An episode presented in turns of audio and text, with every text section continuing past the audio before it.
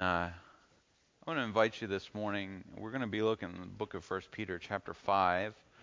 Um, we're getting toward the end of the book of First Peter. Uh, we're going to spend a little bit of time in this this section, um, but I, I want to invite you this morning to consider the church.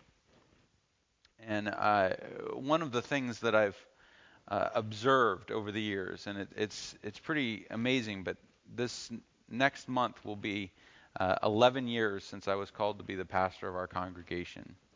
Um, and uh, that makes me uh, probably one of the top third tenured pastors in New England um, because guys don't generally stay at churches for a long time.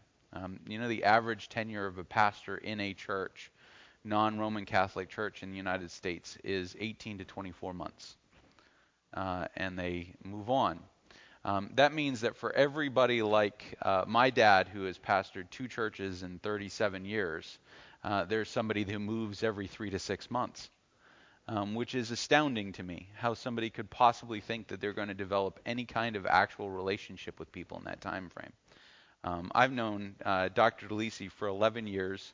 That means, and we still are trying to figure each other out. Uh, you know, uh, and Doc and Greg Jones were both on the pastoral search committee that brought me to Heritage and Hooksett in 2004. And um, and it, so it's extraordinary to see uh, to spend that kind of time um, in your in a congregation and uh, to see our congregation go through everything our congregation has gone through. And uh, and we're not going to recount that here, but but one of the things that that I've encountered is often that that people um, both in the pews, in the chairs, and from the pulpit or from the platform, don't have really a solid idea of what the church is. I, I think this is extraordinary. Um, that and, and, this is an extraordinary thought, but the Roman Catholic Church uh, did not have a definition of the people of the church until 1960s, until the 1960s. Um, basically, there were two kinds of people in the Roman Catholic Church there were priests, and there were people that were not priests. And that was the entire way that they defined the entire world. You had priests and not priests. Well, what did the not priests do? Well, we don't know what not priests do, but priests do this. That was the way that the Roman Catholic Church structured was structured for, you know, a long time 15 1600 years and uh, evangelicals baptists protestants in many ways, we inherit a lot of our doctrine from the medieval church, the medieval Roman Catholic Church. And one of the things that we've inherited is a real nebulous idea of what it means to be the people of the church. And so, if you've been around us for a long time, you know that I spend a lot of time talking about that. Um, I, I, I, talk about the church and what our role is in the church an awful lot. And the reason is because um, I firmly believe that scripturally, the church is the single most powerful thing in the, the world, and it is also one of the single most misunderstood uh, things in the world. And so the Apostle Peter seems to agree, uh, which puts me in good company, I assume. Um, but uh, in in his his letter, he has been talking about all kinds of different things, and he's going to conclude with a discussion of the church, uh, specifically about the leadership of the church, which which is um, for me, one of the most powerful passages of Scripture. But uh, just in case you're one of those people that really, really likes outlines, this morning, uh, um, for some reason, all of the pieces of First Peter kind of fell into a uh, an outline for me, and so I want to share with you. If you if you really like outlining a book of Bible, or you really want to understand what what First Peter is dealing with. I want to give you uh, just a, a, real overview outline before we get into the message. Uh, chapter 1 verse 1 through 2, verse 12, is about sanctification. It's about being holy. And then, chapter 2, verse 13 through chapter 3, verse 7 is about submission. So, sanctification, submission. Chapter 3, verse 8 through 4, verse 19 is about suffering. And then chapter 5, verse 1 through 14, is about shepherding. So you get four S's. Second time in my life I've alliterated in a sermon. Um, but uh, four, four basic ideas sanctification, right?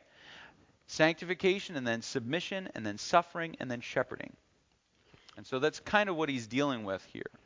In chapter 5, he's going to begin talking about the leadership of the church. Um, and and I think that this is so important and so vital. We're going to spend a couple of weeks in chapter 5, even though there's only a couple of verses, so that we can look at what it means to be the church and, and what it meant to the apostle Peter. And you say, well, okay, why is you know why emphasize this? Well, if you if you know anything about the church, you know that the Roman Catholic Church derives uh, the idea of authority derives from the apostle Peter. Uh, the idea of the, the authority of the, the Bishop of Rome or the Pope who was in the United I don't know if you noticed. It's not like it wasn't plastered everywhere, all right, but the, the Pope was in the United States last week.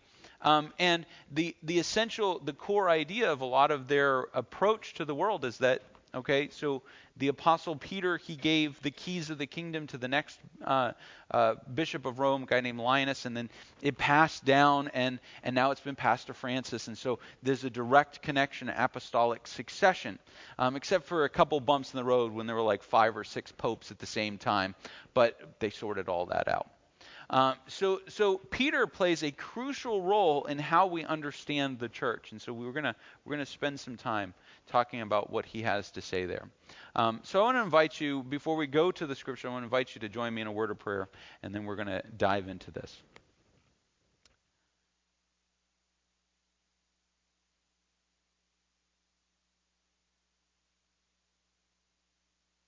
Heavenly Father, you are all. Uh, we define things by the way you have created them. We describe things with language that you provide to us. And yet we struggle so often to understand what it is that you're doing in us and through us and among us. As we look to your word this morning, Father, help us to know Christ. That the written word would reveal the living word and that we would then become the hands and the feet and the mouth and the, the heart and the mind that acts as the body of Christ, as the physical presence of Christ here in this world. Give us clarity of thought, give us direction, give us engagement. Lord, help us to be the church a little bit better this morning. We pray this in Jesus' name. All right, 1 Peter chapter 5 and verse 1. If you're visiting with us, there's a Bible in the rack in front of you. Uh, page number is in the bulletin, page number 874. And we're going to, we've already read this passage, so I'm not going to read through it in detail. Um, we read it at the beginning of the service, but uh, I want to kind of hit some highlights of it and explore what Paul, what Peter has to say. He comes through this section on suffering, and then he begins, he says, So I exhort you now, this is not a word we use in modern English. Um, we don't often talk about exhorting. Um, it's kind of an old word, but exhort is the the idea, and the, the Greek word um, is the idea of coming along someone alongside someone and encouraging them. Right? So this is what he's doing. He's saying, "Let me encourage you. Let me let me provoke you on to do a little bit better." Uh, let me be that, that spotter in the gym who encourages you to lift the extra five pounds. Or let me be that t- teacher that really motivates you to move to the next step. Or, or let me be uh, the mom or dad who, who just says, just try a little harder, put a little bit more time in, and, and you'll improve. So he says, So I exhort the elders among you, as a fellow elder and a witness of the sufferings of Christ as well as a partaker in the glory that is going to be revealed. So Peter describes himself in, in three ways. He describes himself first as a fellow elder, then he describes himself as a witness of the sufferings of Christ, and then as a partaker in the glory that is going to be revealed. So he really looks at himself as a part uh, of what we are. He is a part of the church. And this is something, this is a significant element of our understanding of the church. The theological term is ecclesiology from the Greek word ecclesia, which means church. All right?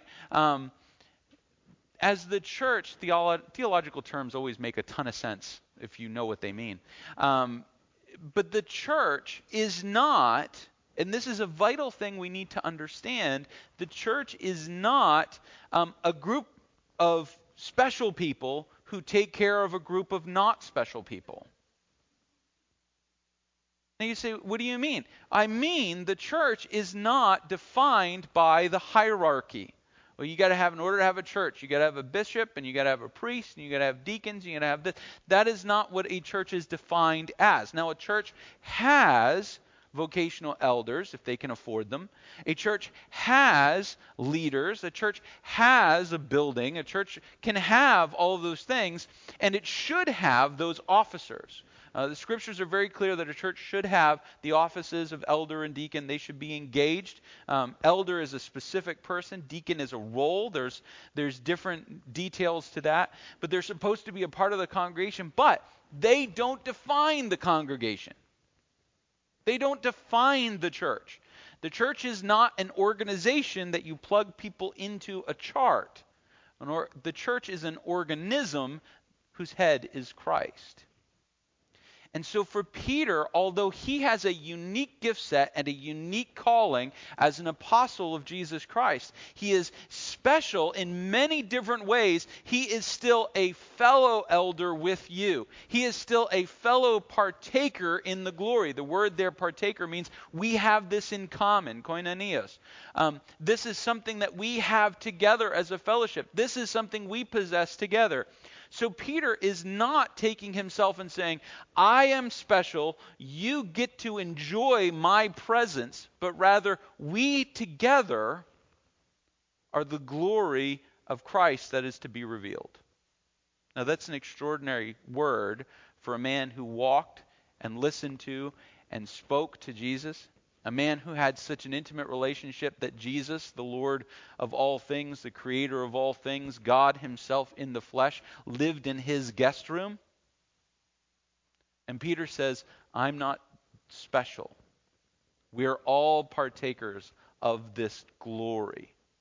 So, one of the core ideas we have to understand about the church, all right, is that the church is uh, the relationships of people under Christ.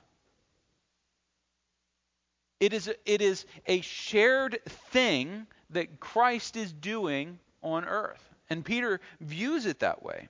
In fact, he describes it as a flock. He says to the elders, the leaders of the church, Shepherd the flock of God that is among you. Now, watch what he says. He doesn't say, Shepherd the flock of God that you are in charge of. He says, Shepherd the flock of God that is among you. Now, we don't live in a shepherd society. So, shepherding is something that we don't have a whole lot of experience at. It's also not something that Peter had a, lot of experience with because he was a fisherman. And I don't know if you know this, but there are not a lot of sheep in lakes. All right? Um, so he must have learned this somewhere along the line. And, and by the way, this is something I just realized rereading 1 Peter this morning. You know that Peter makes no reference whatsoever to fishing, which was his career, his life, his job, the early part of his life. He's so far removed from that world, he, he thinks like Jesus. And Jesus thinks about sheep. Jesus often uses illustrations of sheep. Um, he talks about God being the shepherd. Uh, this, this idea, by the way, shepherding the idea of viewing the people of God as a flock goes all the way back to the um, to the prophets. Uh, the prophets talk about the people of God as shepherd as sheep. Um, it goes back to David. You know, the Lord is my shepherd; I shall not want. Um, all that stuff. So this is a very, very Old Testament idea that the people of God are the flock. And he says to shepherd the flock that is among you. Well, what does he mean by the flock that is among you? Well, if you were to go in an ancient world, you would find that shepherds both lead and follow at the same time. Now, what do you mean? What do I mean by that? You will never ever see um, or, or, you know, you will never ever hear of a shepherd who walked way ahead of his flock and just expected them to follow him. That's not how it works. You will also never see a shepherd walk way behind his flock and just expect that they know where they're going. A shepherd would always walk among the flock. He would be in the middle of the flock so that the sheep that needed kind of motivation were in front of him, were being motivated by the sheep that were behind him who were following him. So they all moved together as a group. And the sheep, they would compete for the shepherd's attention, and one would wander off, and he'd come over and smack it on the head and pull it back. You know, there, there were all these things, but a shepherd would move like that. Now, today's shepherds were completely different, all right? They use dogs and all this stuff. They didn't use dogs to shepherd sheep in those days. The sheep grew up with the shepherd taking care of them.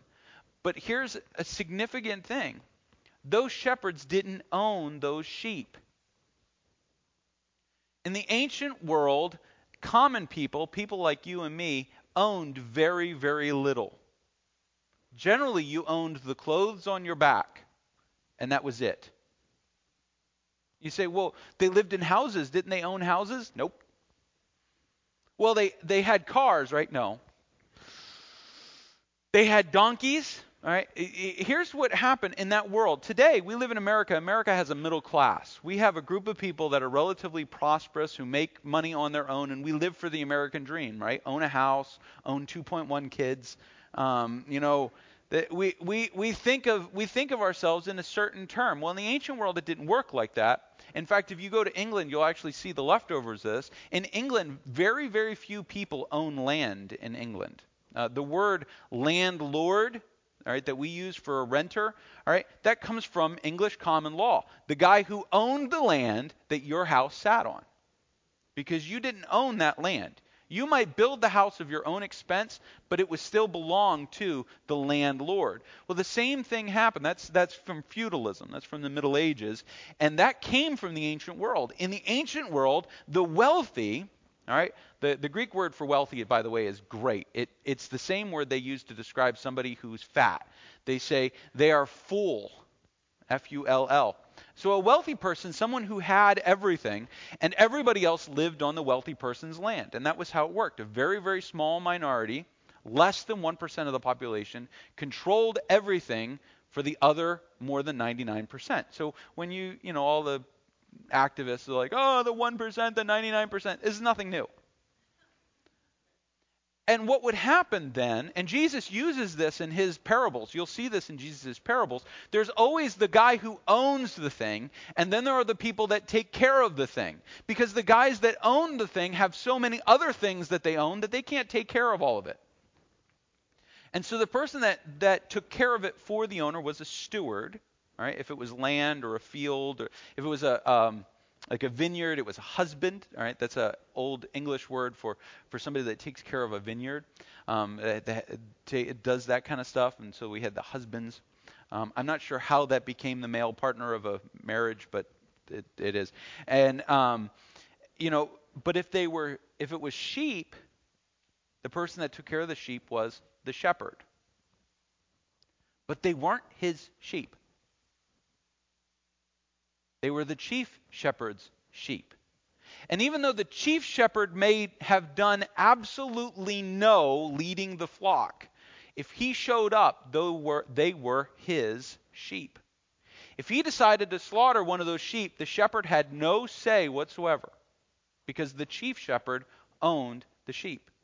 Now, I don't know where Peter learned this. This, this particular style of shepherding is something that's very, very common in Asia Minor, what is today Turkey. It was very common in that period, so we have a lot of references to it. Um, and it, it, it must have occurred in Palestine, but we don't have a whole lot of, of reference to it. But somewhere along the line, this idea of the shepherd and the chief shepherd really resonated with Peter. Probably because of all of the parables Jesus tells about somebody taking care of something and then the master returning and asking him. Jesus tells the parable of the talents. He gives one guy five talents, two talents, one talent. Talent is a kind of money and he leaves them to do it. There's a story about a vineyard that he leaves to husbandmen, and, the, and then he sends for his sends for the, the, the return, the, the, the produce and they, they beat up the, the husbands, the stewards. They beat up the people that the master sends. And then he sends his son and they kill the son. And then the master gets really mad. Um, and Jesus tells these stories all the time. And so it probably just sits in Peter's mind. It probably also sits in Peter's mind because at the book, end of the book of John, we find that when Jesus was repairing his relationship with John, uh, with Peter, Peter had denied Jesus at Jesus' uh, trial. Jesus had been crucified, had been raised from the dead, and then he's talking with Peter, and he constantly says to Peter, Peter, do you love me? Peter says, You know I love you. And then Jesus says to him, Then feed my sheep. Well, what's he saying there? I'm the chief shepherd, but I'm not going to be here. You shepherd my flock. And so this resonates with Peter. And Peter says, Shepherd the flock of God that is among you. And then he describes the relationship between leadership and sheepleship. I don't have a better word for it, all right? Um, but shepherdship and sheepleship, all right? You'll never forget those terms right there shepherdship and sheepleship. Um, but the, uh, I just, wow. Uh, anyway, he says this. He says, exercising oversight, that's the end of verse 2, not domineering all those in your charge, but being examples to the flock. Now, let me extract from those three principles that you can apply in any situation where you are called to leadership. And it doesn't matter whether it's in the church or outside of the church. It doesn't matter if it's your home, being leaders as husbands and wives, or, or in a different place, um, learning leadership. And, and I, I, was reflecting upon the fact that, that I was taught leadership principles very, very young age. When I was a teenager, I was in Civil Air Patrol, which is an auxiliary of the United States Air Force. Um, and uh, was getting ready for a military career. And we did leadership training. We did a lot of training about how to be a leader. And these principles apply as well just about anywhere as they do in the church, but they especially apply in the church. So let me share with you just these three things that Peter says this is how we have to think like shepherds. If we're going to shepherd the sheeple, all right? Um, now it's going to mess everything up. You know, here's the church, here's the sheeple. Open the door. All right. Uh, uh, but but we as we as we look at this idea of shepherding the flock among us, and and I've heard sermons. Let me just let me go back for a second. I've heard sermons of preachers preach sermons about the people being the flock of God. They refer to people as sheep, and they're like, and sheep are stupid, and they start talking about how dumb sheep are, and blah blah blah blah blah, and they go through this all stuff. Let me tell you something. Sheep with no sense of uh, with no sense of speech. I mean, bah doesn't mean anything. The movie Babe notwithstanding, there is no language for sheep. All right? Um, they instinctively understand something that I wish every Christian in the world would master, which is this you're safe with the shepherd. They ain't stupid. Sheep know who, who the shepherd is, and they know he's armed. So if a sheep gets attacked by a bear, guess what the sheep is trying to do when he starts bleeding out? He's not going, ow, ow. He's going, shepherd, shepherd, shepherd. So the shepherd will come and kill the bear. That's what he's doing. So sheep aren't that stupid. So when you get compared to a sheep, all right, for one thing, I mean, it's a kind of, uh, well, anyway, just take it as a as a com, as a compliment. Don't take it as a downplay. I don't know if you guys have ever heard a sermon where people like people I, I've heard it in leadership seminars, and that's one of the reasons I bring it up. I've heard pastors tell other pastors, Your people are sheep. They don't know what they're doing. You have to help them. You know, this attitude of you're you're in charge, and that's that. I think that is so unbiblical. I think it's so unbiblical. And I fight it in myself because I was trained that way, and so the mentality of you just need to do what I want you to do, and that's the way it is. Um, but that's not that's not biblical shepherding because it goes against these principles. So here's the principles. Number one, as he finishes this, he says, uh, he says, when the chief shepherd appears in verse 4. So the number one principle, and I've already mentioned this, the number one principle of leadership, of, of thinking like a shepherd, is to remember that you're under the authority of the chief shepherd. You don't own what you've been given to care for. You don't own what you've been given to care for. Now, any of you that's ever loaned a car to one of your children knows that this is number one principle. You don't own this car. You don't have the right to do whatever you want with this car. Same thing. You don't own what God has entrusted to you. Moms and dads, you don't own your children. God entrusted your children to you. Men and women, you don't own your spouse. God has entrusted you with your spouse. You don't have the right of ownership over the things that you have been given to care for.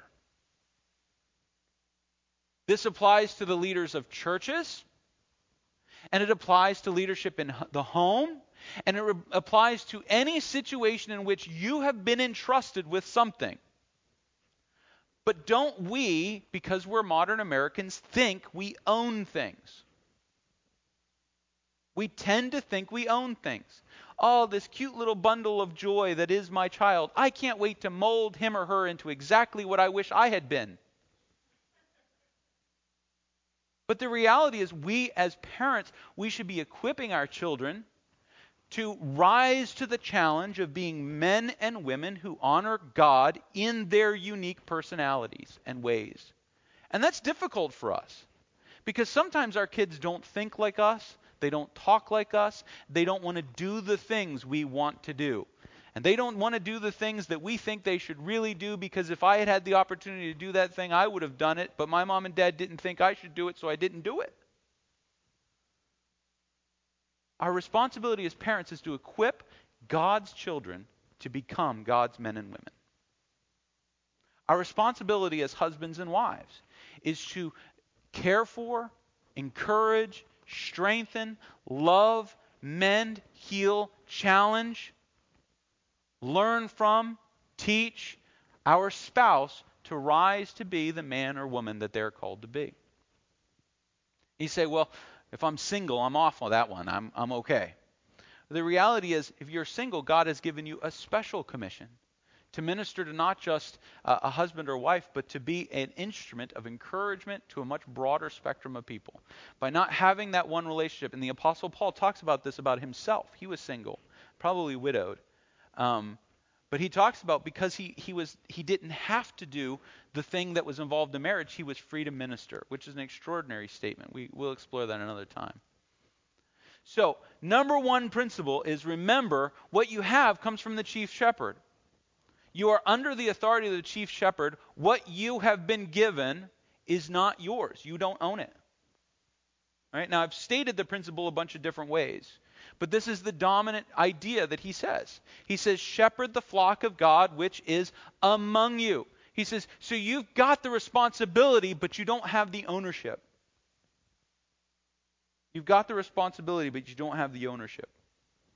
Secondly, when he says shepherd, he says exercising oversight but not under compulsion. A second principle of leadership. You are called a shepherd, thinking like a shepherd. A shepherd gives direction and counsel.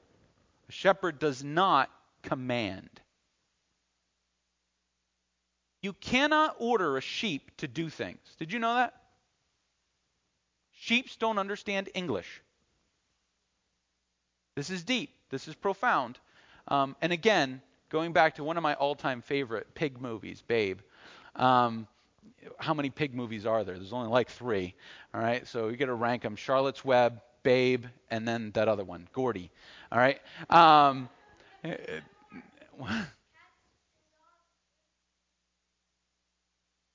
I don't count that. All right. So, the good point though. Good point. All right. Here's the deal. All right. In Babe, you know, in Babe, the pig learns from the sheep how you know how to talk to the sheep because the wolves, the dogs, all they ever do is yell. All right, at the sheep, and they're going to bite them, and they're afraid of them, and that's why they move. But when the when Babe figures, oh, now I'm going to cry. Anyway, um, all time, I just love Babe. I love that movie. The shepherd is awesome. Go pig. All right, that'll do, pig. That'll do. All right. Um, so, so this, um, but when we look at this idea, right, this idea of how do we lead, we have to remember that we we provide guidance, counsel, direction, but we can't command. Now, the reality is, I could try as a as a pastor, I could try to use fear and command and order and don't you know who I am to get people to do things. I could try that, but Linda would just laugh at me. I mean, the reality is, I got mad one time at work a long time ago. I was working at Fidelity Investments. I was furious about something, and I sat right next to this this um, this really odd um, guy, and and he looked at me. I was I was mad, and he looked at me as I was I was raging, and I put my phone down, and he just looked at me, and he goes, "You look really goofy when you're mad." I'm like, man, I was really shooting for authoritative, and he's like, no, and you just sounded stupid. I'm like, awesome. All right. But but here's the thing, right? We we're gonna we're going to work with people, all right? And if we're working with people, command is not the answer. Command is great on a battlefield where you get shot if you don't hear orders. But it's not great for teaching people how to walk themselves, how to do things themselves guidance and counsel, di- directing people, uh, allowing people to explore things. Now, guidance doesn't mean, okay, I want you to get from here to there, come up with your own solution. Because I'll tell you right now, every child, if you say to a child, particularly a boy, all right, if you say to a boy, all right, I want you to go from this side of the room to the other side of the room, that becomes a challenge to do parkour. He's going to be under chairs, over chairs, bouncing off windows, picking things up. He's going to try to find the most circuitous, circuitous, uh, roundabout way to get to wherever he's going. All right, this is this is the challenge, right? This is uh, but if we can if we can guide and counsel and correct, no, that's adding extra space. Let's try it this way. Let's do it this way. Let's we find the best way to do things rather than command finding guidance and counsel and direction. And, and understanding that everybody thinks the same way. Remember what I said about the sheep in front? With a shepherd's flock, when the shepherd is among us, remember what I said about the sheep that are in front? They're usually the ones that are losing their way. And so the sheep behind them push them, keep them going in the right direction. All right? It's not the shepherd constantly whacking them on the head, but rather working together and moving together in the same direction. Guidance and counsel does a whole lot more with people than commands do. Now, don't get me wrong. There are times you have to yell and say, no, you can't cross the street with that car coming at you. Right? There are moments. But even that is guidance. Even that is guidance. And it should be accompanied with explanation. If you try to cross the street while a car is coming, you will be dead. That's always a good explanation. No reason to mess around with that. All right. Third, third thing that you need to see. Third thing that you need to see as he talks about this. He says, um, not for gain. Verse 4. Verse 2. Where am I? Verse 2. Not for gain, not for shameful gain, but eagerly, not domineering. That, by the way, is owning. Right? Domineer is the, the verb of dominate. Right? It's a form of dominate. Not domineering over those in your charge, but being examples to the flock. The first principle is you're under the authority of the chief priest, chief shepherd. So um, you don't own what God has entrusted to you. And the second principle is we guide and we lead through direction and counsel, not commands. But the third principle that you need to understand is we must lead by example. We cannot lead by guilt, fear, manipulation. We must lead by example. I want my son to grow up, I don't have one, but I want your sons to grow up to love and respect the woman that God gives them as their spouse. Well, you know what you got to do in order to get a son that's going to grow up to love and respect the woman that God gives him as a spouse? You've got to love and respect the woman that God gave you as a spouse. Moms, you want your daughters to not grow up being loose, not being out of control, not, not hooking up with the wrong kind of guy. You know, the most important thing you can do is as a wife, you can teach moderation, you can teach modesty, you can teach self respect, you can teach self esteem, you can teach them the proper role of a woman in the world, the proper way to assess their value. I look around myself in this world and I see tons of men and women who are finding their value in the complete wrong way. Oh my goodness, they're so immodest. If they were just covering themselves up, we wouldn't have. A... The problem is not their immodesty. Their immodesty is a symptom of a mindset that determines their value by their sexuality and the appeal that they place in other people's minds. And that's not where your value comes from. A Christian's value comes from Christ loves me. God is working through me to do something extraordinary in people around me. You see, how do you how do you get over, you know, how do you get over a struggle with self-esteem? You've got to find your identity in Christ. There's no other way to overcome self-esteem problems. And if you know who you are in Christ, and your value is determined not by what other people want to do to you, but rather what Christ has done through you, you will change your thinking. It's not about moralism. Moralism is a term for do the right things to make God happy. Some people confuse moralism and legalism. Legalism is do the right things to be saved. Moralism is do the right things to make God happy. Uh, but we very easily we confuse moralism for morality. Morality comes from the example of Christ. Moralism comes from demanding that people behave a certain way. And we find our morality in Christ. You say, well, how do you how do you teach that? Well, the only way you can teach that, I'm going to be honest, the only way you can teach that is by example. It's by example.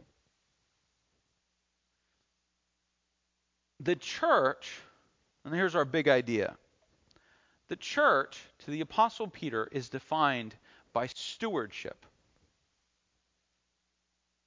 of what God has given, not success as man defines it. The church is defined by stewardship of what God has given, not by success as man defines it. As I plow through the seminary education that I never had, I have discovered one dominant principle that drives so much of the error in modern churches. And it is the mentality that success is defined by human standards. That in order for you to be a successful pastor, you have to have a big church. Somebody said to me, Well, the church is an organism. Said, yeah. Well, organisms grow. A healthy church is constantly growing. You know that mammals don't constantly grow? We reach a certain altitude, and then we begin to create some longitude. All right? Or latitude, parallels of latitude, right? Um, but the but the reality is no, that's meridians of longitude. Yeah, I was right. Uh, the um, but the reality is mammals reach a certain point. You know, the only kind of cells in mammals that continue to grow are cancer cells. The human cell replaces the existing cells, but it doesn't continue to multiply cells. After a while, we find we reach stasis. Look, this is what I'm going to get. My wife said to me today, she goes, I think you're getting shorter. I looked at her. My first instinct was, I'm going to make you shorter. but my se- and then my second response was, hey, maybe that's way God's just keeping all the hair on my head.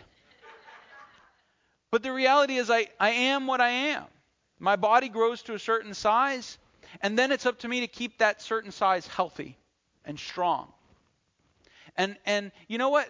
Human standard of success in the church is flawed. It's flawed.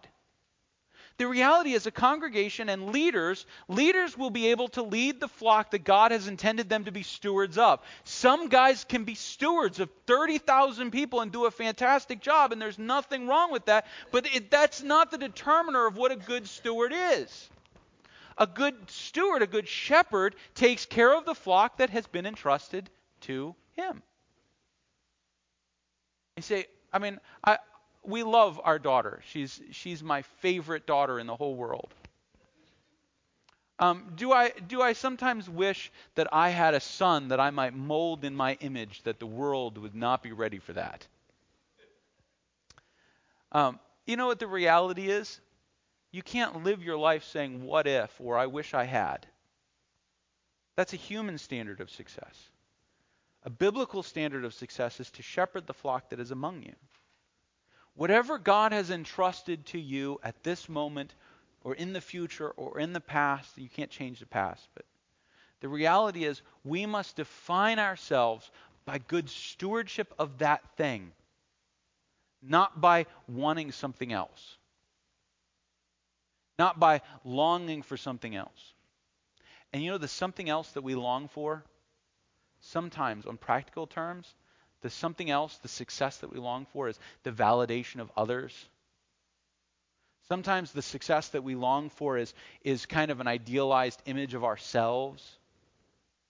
Sometimes the success we long for is some, some movie star airbrushed idol that you're never going to look like anyway, so stop trying and just be yourself.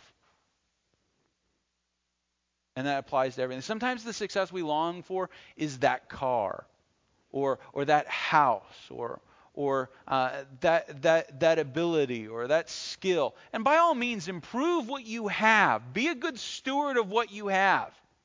But don't judge yourselves by what others have or what you don't have. Everything you have is a blessing. And you are called to be a steward and shepherd of what you have what you possess. Now, the apostle Peter would not have written these things if it wasn't hard for us to do. It is not automatic for us to think of ourselves as stewards of God's possessions.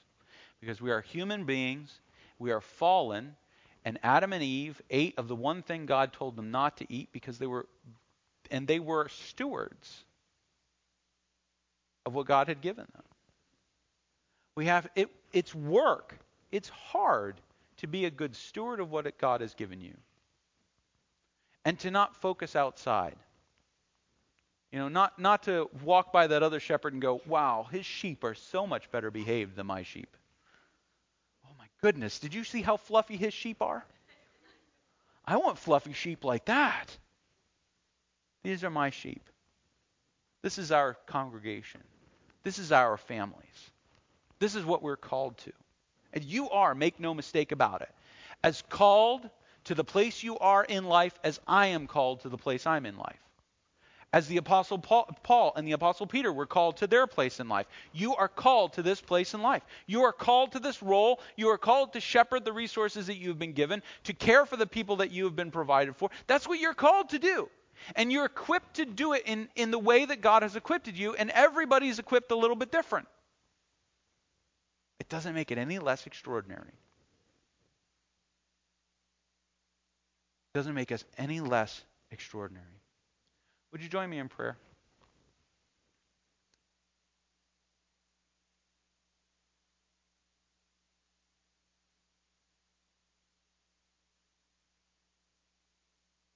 Father, thank you for the flocks that are among us.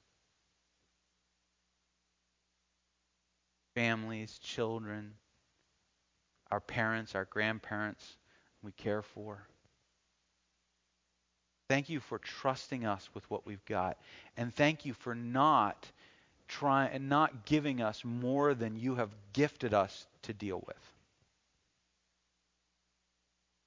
Thank you for challenging us to rise to the task of being shepherds, caretakers, leaders, husbands, wives, parents, children, co workers, co laborers, friends, acquaintances, financial supporters, all of these different things that you've called us to be.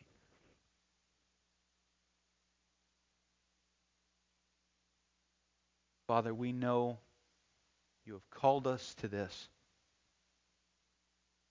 Help us to remember, gauge our, our definitions and our tasks and our roles according to what you have given us as stewards. Lord, help us to weed out of our thinking the, the standards, the human standards that are often given to us, often forced upon us whether we're talking about politics or we're talking about relationships or we're ta- anything, Lord, help us to weed those things out and replace them with your priorities. So that if you were to come and to see the flock, to be here amongst our flock, you would look at it and despite our brokenness, you would say, But you're doing a good job taking care of what I've given to you. What more could we hear from you that we do what you have called us to do? Thank you for all that you have given us. In Jesus' name.